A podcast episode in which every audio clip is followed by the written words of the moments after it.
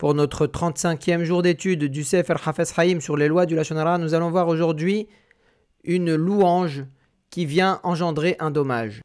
Un éloge tout à fait authentique et sincère est susceptible parfois d'être considéré comme du Avak Lashon Hara, comme de la poussière de Lashon Hara.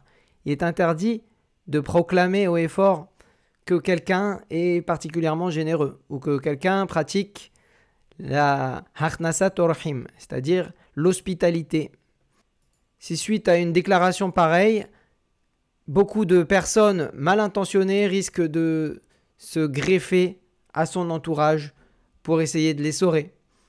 Et cela pourra lui engendrer une perte financière ou même de la tristesse.